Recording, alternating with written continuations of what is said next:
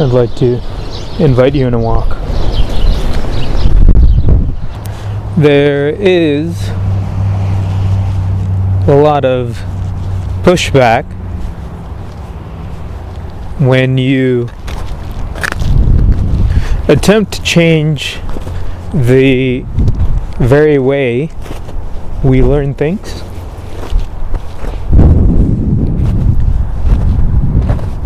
One of the blocks to using an ecological approach to teaching is rote repetition. People are preferentially attached to the way they learn things. There is a frequent observation among coaches who have embraced these more alive, more chaotic methods.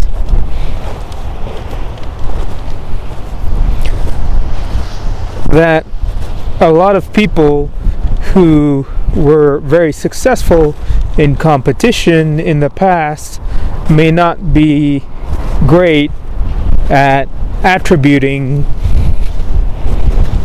the reason for their success.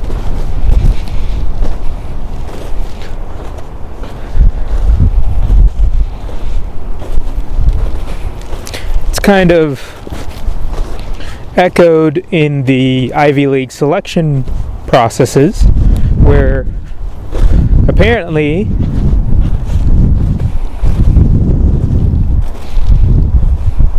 the fact of having applied to an Ivy League school predicts future success almost as well or as well as getting into an Ivy League school. So there's a sort of selection process that happens. The elites, as it were, of whatever field, naturally want to go towards the programs that already have the most elites. And so it's not necessarily the way classes are taught or the way people are trained in those places so much as the fact that the best want to be there. And there's something similar in sports as well. It's kind of normal for coaches to act like diet Coke Zero versions of drill sergeants, thinking that that works well to get people to perfect their technique in a static fashion by you know looking at a part of their game and repeating that game alone over and over or doing push-ups or you know some sort of line drill where each you know you wait your turn and each person does a thing. And that misses the perception part, the timing part of the skill, which seems to me to be one of the most important things. I learned this from creating content or from saying things, right? I think we all have in that you might say something uh, and it won't have the same effect as when someone with more prestige says it, or someone says it at a time when everyone else is saying it. And so there's this thing about timing in startups. It's it was once I think considered that the the first startup to execute an idea would do best, but recent research has suggested that that's not the case, that sometimes second movers or third movers or tenth movers, what have you, do better. And we can kind of see that in the invention of motorized flight.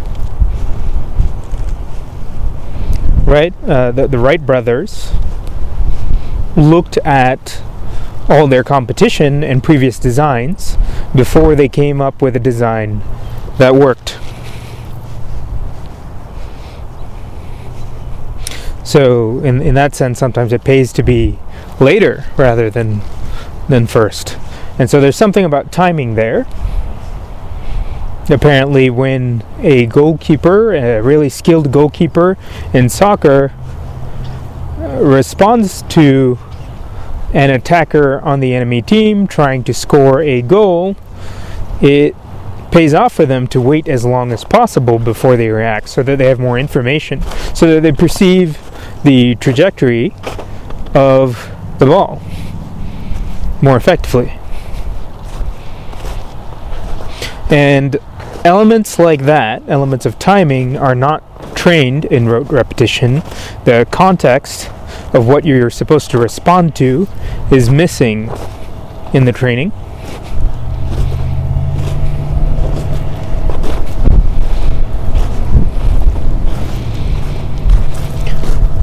And a lot of school is like this, right? They, they, they abstract parts away from a skill, decide that that skill is important, and that the best way to teach it is to teach the parts without the original context, famously in arithmetic, which people have tried to get over by using word problems, but I tell you that word problems are probably not going to do it as well as a video game like Kerbal Space Program, or even better, a home project.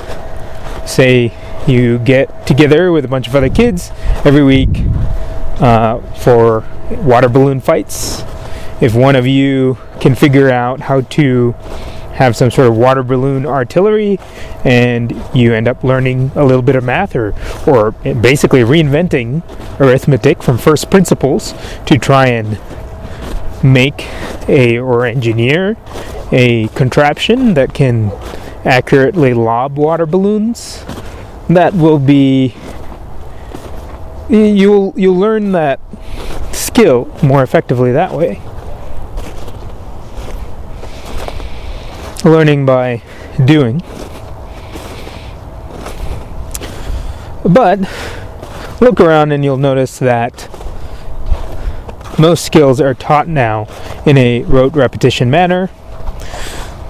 I am looking at it primarily through the lens of martial arts and combat sports because, well, uh, it's the solo option I have available to te- I can test that on myself a little easily, though it's kind of hard without a training partner uh, that has bought into the paradigm.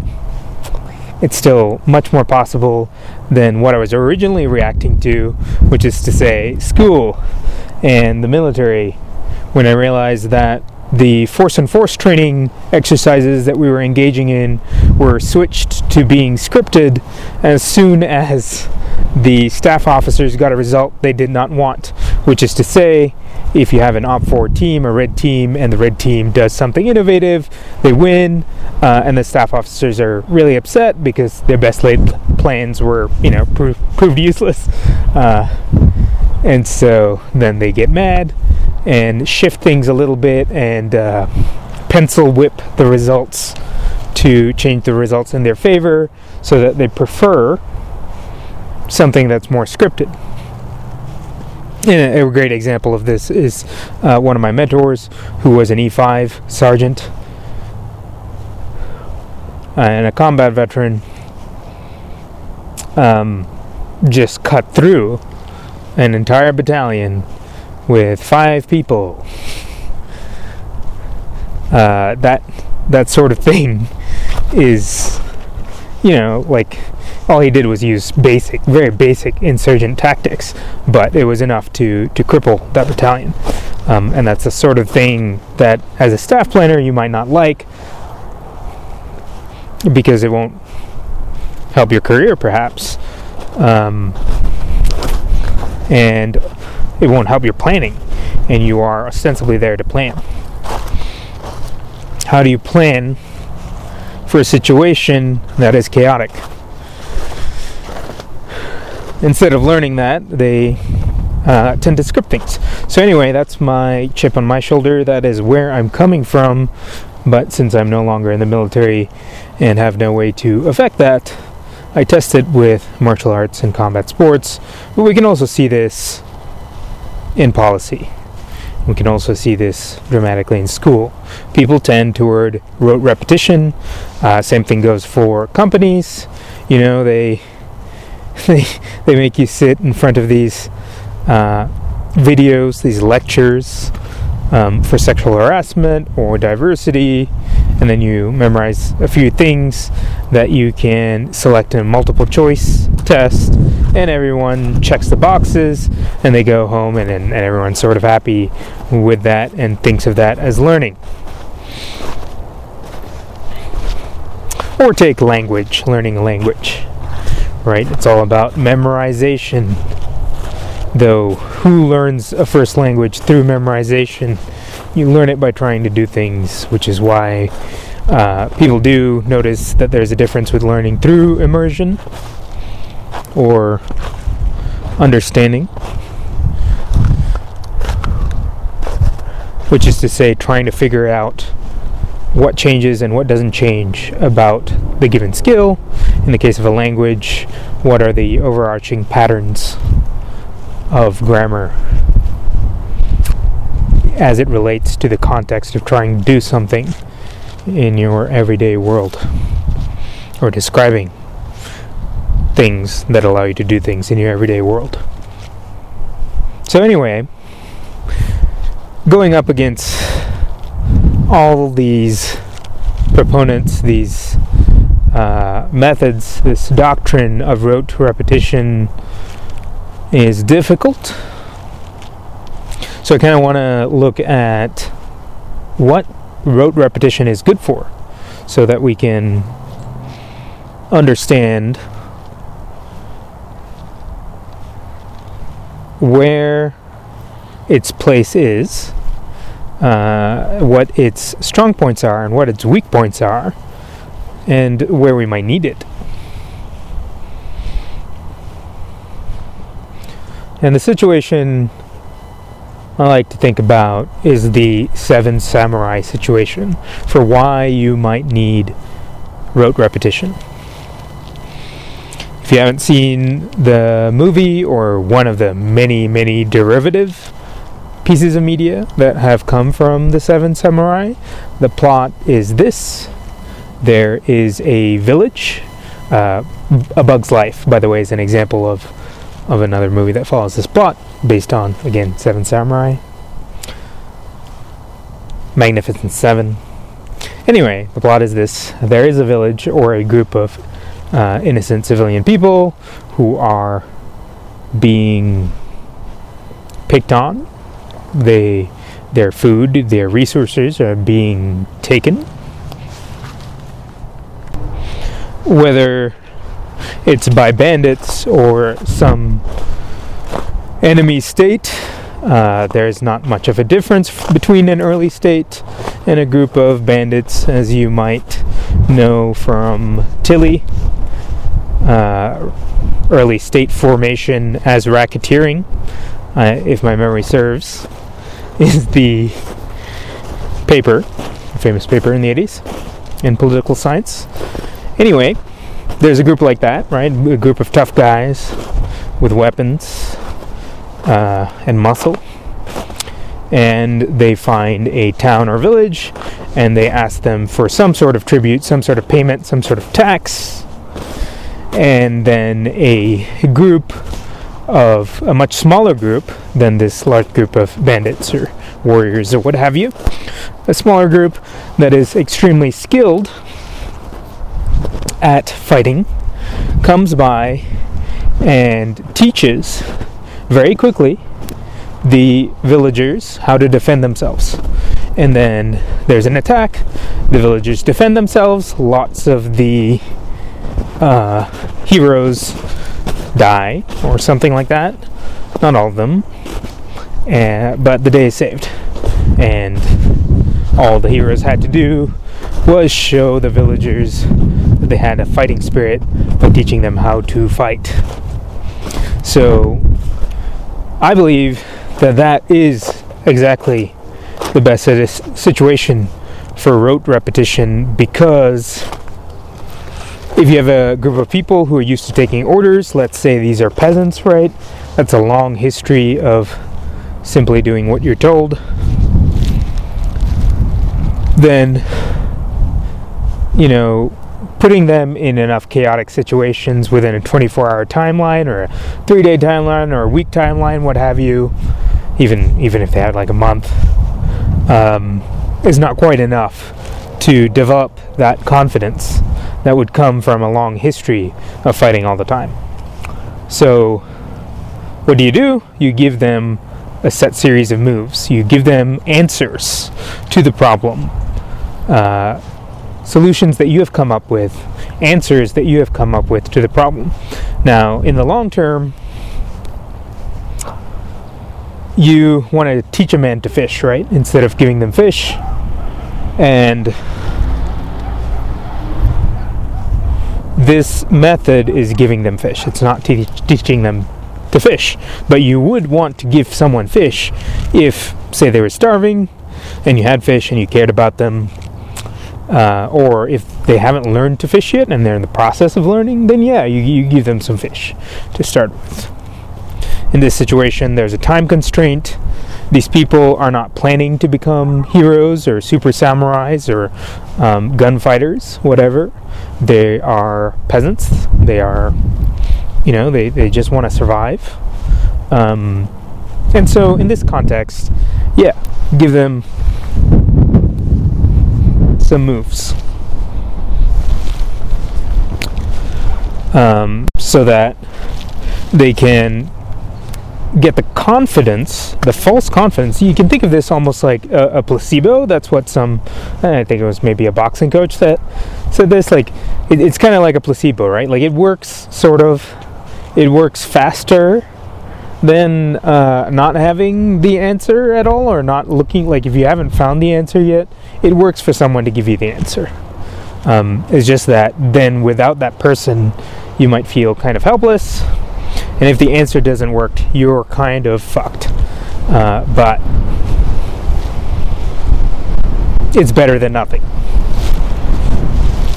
So we have that situation and we can use that situation, the, the Seven Samurai situation, to kind of look at the history of education, right? Uh, and the military draft. So, in the past, while the people you hear about might have been dedicated to war, uh, a great majority of people fighting would have been just some sort of working class, lower class, peasants, what have you, who are doing something else, who they have some elite, and that elite calls them up to fight and is like, okay, we just need to get you ready to use you as cannon fodder of some sort or um, cavalry fodder, right? Um,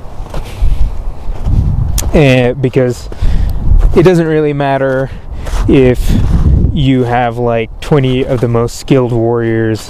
If, you, if the other side has 2,000 guys with pointy stakes, uh, those 2,000 guys will win if they are determined. So then, if you're someone leading an army or raising an army, which would have been normal for people to do um, instead of states for, for the longest time, until fairly recently, you know, like within the last 200 years, then you just need to get all these people and get them up to speed to do very, very basic things. Uh, move in this particular direction with this distance kept between you, um, and then attack. That's you know it's it's the simplest thing, but as they say, the simplest thing in war is extremely difficult. Uh, So, for that context, if you want to give all these people a shared language or a shared series of movements that they can use to coordinate with each other, because remember, again, in the past there would have been more uh, cultural differences as well from town to town, village to village, region to region. And so, if they're all coming together, you kind of want them to be able to work together. Um, and so, if you teach all of them the same, like six or seven moves, uh, you know, eight or nine commands, whatever, then you can get those 2,000 people to work somewhat like a single organism. And this is a the huge problem for kind of the opposite method, right? Like so, whenever you have pastoralist societies, or like the uh, Native American warrior tribes, there's a there's a huge issue with the with the young braves, the young warriors, going off and kind of doing their own thing, doing their own raids, starting starting the skirmishes earlier, um, and, and that's an ongoing issue. It's very like difficult for them without the the bureaucracy, without the rote repetition, to work together as a unit, and uh, in the long run, it kind of doesn't matter how brave they are or how, how effective they were uh, individually if they can only muster 50 people at a time against a organism that can muster 20,000 people, right? So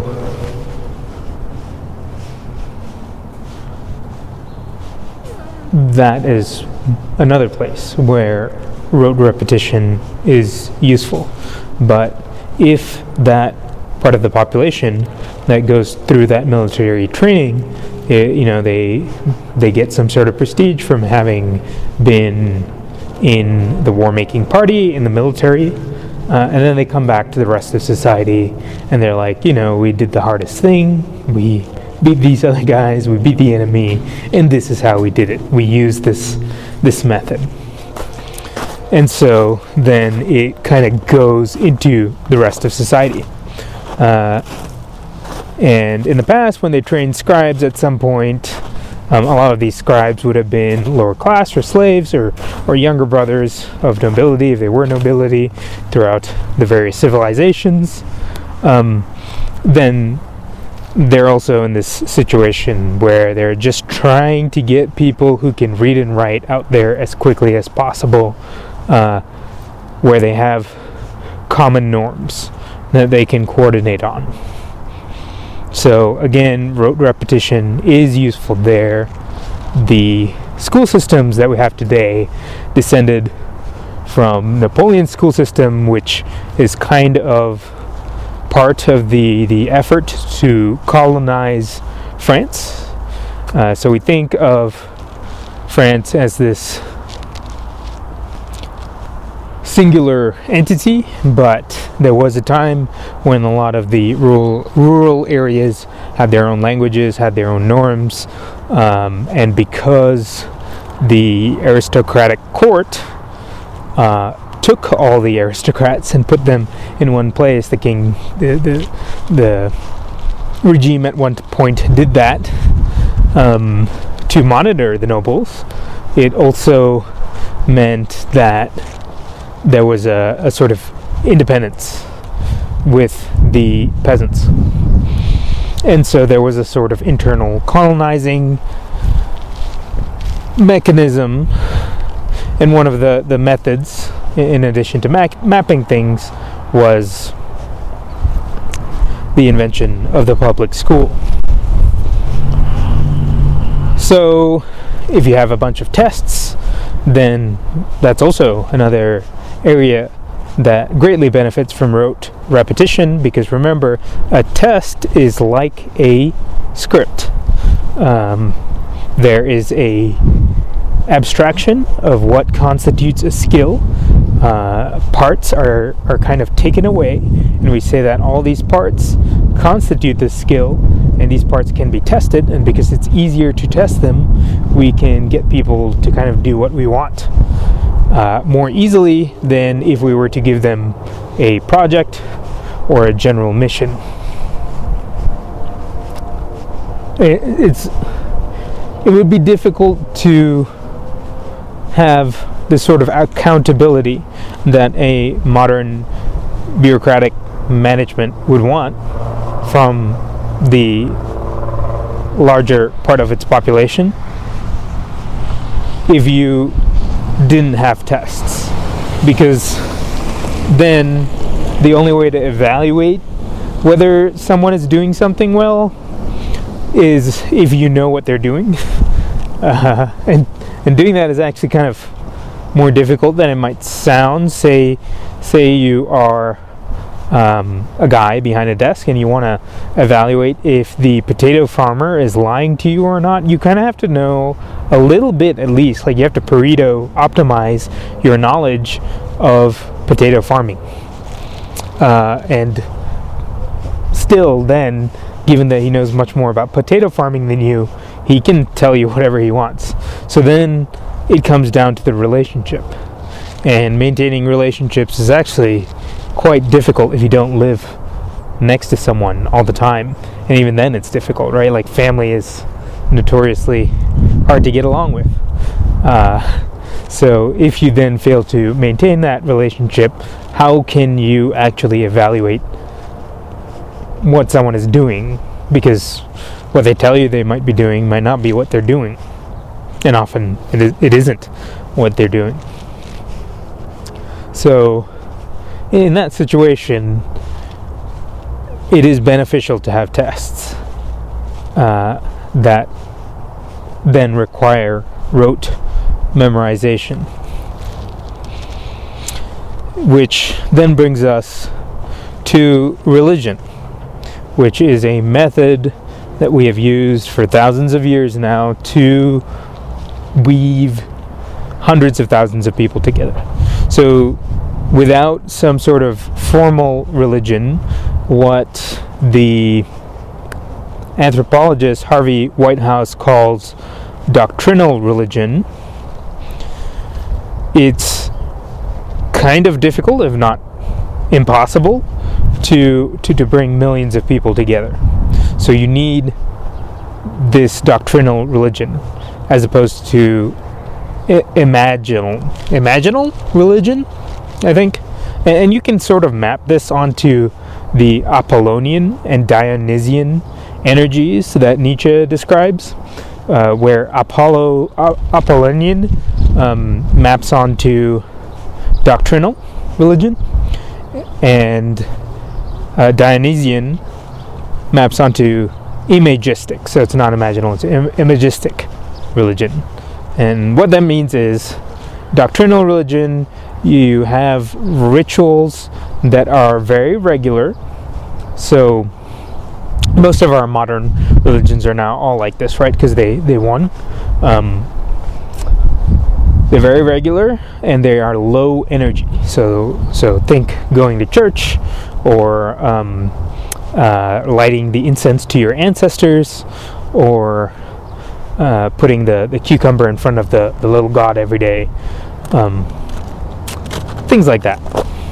Saying a prayer before you eat. Um, and imagistic religion or imagistic ritual is when you, I, I guess religions kind of involve both, uh, though, like I said, modern religions are heavily on the doctrinal side of ritual. But imagistic ritual is like, you know, what you might see in small scale societies with the uh, people dancing around a fire, doing something really dysphoric, like uh, cutting someone's uh, penis skin off when they're like 15, or doing tattoos, or or putting uh, ants on each other, or uh, sending someone out into the wilderness um, to sit all day in the same spot in the sun without any water or food all those are ex- examples of imagistic rituals. You could also say that the modern day rave is a is an example of an imagistic ritual. You know, you all get together, um, orgies, classic imagistic ritual, possibly. Though you could probably do a doctrinal style orgy, but that who, who would get hard for that? I don't know. Um, someone probably would. Um, so, one of the key aspects of doctrinal ritual is that you repeat the same movements, the same phrases at set times like clockwork, right? So you need rote repetition for that. The oldest religious stuff we have is in the Vedas, the Rig Vedas specifically, and the way that survived is by having an unbroken lineage of people who are just memorizing the same songs for thousands of years. Um, and that brings us to another extremely valuable part of rote repetition, which is to say, cultural preservation. And I think I got this from Standard Jiu Jitsu. Uh, the coach of Standard Jiu Jitsu points out that uh, a lot of katas or martial arts forms, like learning a particular technique, is useful for having a snapshot. Oh, wait, wait, it was actually uh, Arena Weapon Arts in Austin, Texas. Um, they, they teach swordplay, right? Uh, in descended from historical European martial arts, which was a reconstruction of the fecht books, the fight books, the uh, fighting manuals of fencing masters. So they started with the forms, the katas, before they moved on to inventing modern competition formats, more modern f- sport f- formats. And in that case, it becomes very clear that if you are trying to kind of see like what people were doing in the past or what has worked for people in the past in this context, then the form, the the the kata, the move, the, te- the technique that you do, your crescent kick or your um, uh, your perfect armbar, whatever it is, your your your ox stance, those are snapshots in time of what worked for someone, of what someone did, of what a group did, and it might be a group you care a lot about. Uh, so, in the same way that the, the Vedas had their bards sing those religious songs, those prayers, and because people have memorized that over time, we have access to that, and we have an idea of our history uh, because of that rote memorization. And so, rote repetition is extremely important for cultural preservation. And one of the things that uh, freezing that knowledge, that data, does is give us access to a bigger collective brain over time because now that we're connected to our more of our past because of that rote repetition we can build on it in a way right though obviously if you were a priest or something like that, uh, because your job is to preserve the culture, you might not be so great at building on the culture. Because let's imagine you have a hard drive. You want your hard drive to keep the same state you left it in two weeks ago. If two weeks ago was the last time you accessed the data on your hard drive, you don't want it to kind of just like start adding things when you go away. So imagine you go away from your computer or your phone and then you come back and new things have been downloaded and software states have been changed and whatnot. Um, that wouldn't be very useful to you. So a priest uh, kind of serves the function as a human cultural preserver in this case. And we can think of a lot of martial arts instructors and teachers in the same way. They're here to preserve information, data. They're not here to build on it, or they wouldn't see their job as building on it. And so they might fight any attempt to build on it, even though the, the benefit of what they have done is for someone else to build on it. So we kind of have better ways to, to do snapshots of things now. Uh, one of the, the great um, technological advances has been the fact that we now all have video cameras in our pockets, which means you don't really need to like trying to go back in time in your mind and try and figure out what your instructor did uh, at this one time to analyze how you might do better next time, you can simply take video of all your sparring sessions, for example, and get an idea of what was done at that time that way. There's no reason to culturally preserve things as much now that we have so many ways to record uh, what happened in a particular place and time.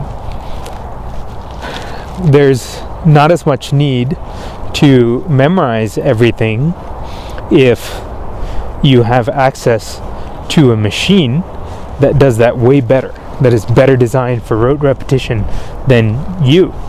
Uh, when I joined the army, I noticed that a lot of my vocabulary just kind of disappeared, and in its place, I picked up a lot of like random data, like random data, random datum that was important for me in the field, um, where I didn't really like use a phone. Um, but you know, you needed to know how much gas a particular vehicle needed, uh, what kind of ammunition a particular um, weapon used, uh, and things like um, calculating dosages for particular medica- medications, like all those things, uh, I definitely memorize um, while losing a lot of my vocabulary. And I think that was a reflection of what I was doing at the time, what I needed at the time. Uh, but, you know, you might walk into a clinic and the doctor might be Googling something. And that's because the doctor has access to this larger brain, and part of it is uh, something that memorizes things for you. So you can, you're free to make the decisions. You're free to experiment and explore and push your skill further. Um, in the context where you don't have access to that, you don't have pen paper, you don't have uh, a computer, then yeah, rote rote repetition. Um, plays, right? If you if you want to perform a play, which is a sort of uh, cultural preservation or speech even, um, that's been done many times before, or a song that's been done many times before with particular lyrics instead of building on the lyrics, then you do want to memorize the exact words. Uh, though, even in the act of memorization, if you look at the Art of Memory wiki or, or some other place that gathers all the, the methods that people use to memorize things, you'll notice that it it's easier to memorize things when your method of me- memorization isn't rote repetition. Like when you are telling yourself a new novel story that is connecting things together um, to aid your rote repetition. So you're not using rote repetition to do rote repetition if you're doing things effectively. Uh, a lot of times, though, you know, for something like a play, again, the speed thing comes into into uh, the area. Like, if you give me maybe a year, right, I think I could probably understand the beats of the story and play through the beats of the story of a play enough to memorize uh, the words of that play. But most plays are done, you know, you, you prepare for them in a month and a half to three months to four months at most. And and so in that limited time frame, the best you have is rote repetition.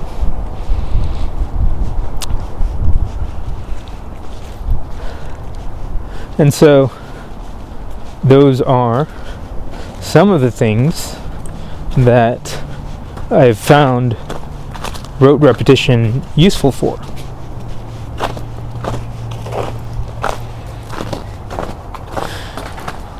I hope you didn't memorize that because uh, I think we were put here to explore.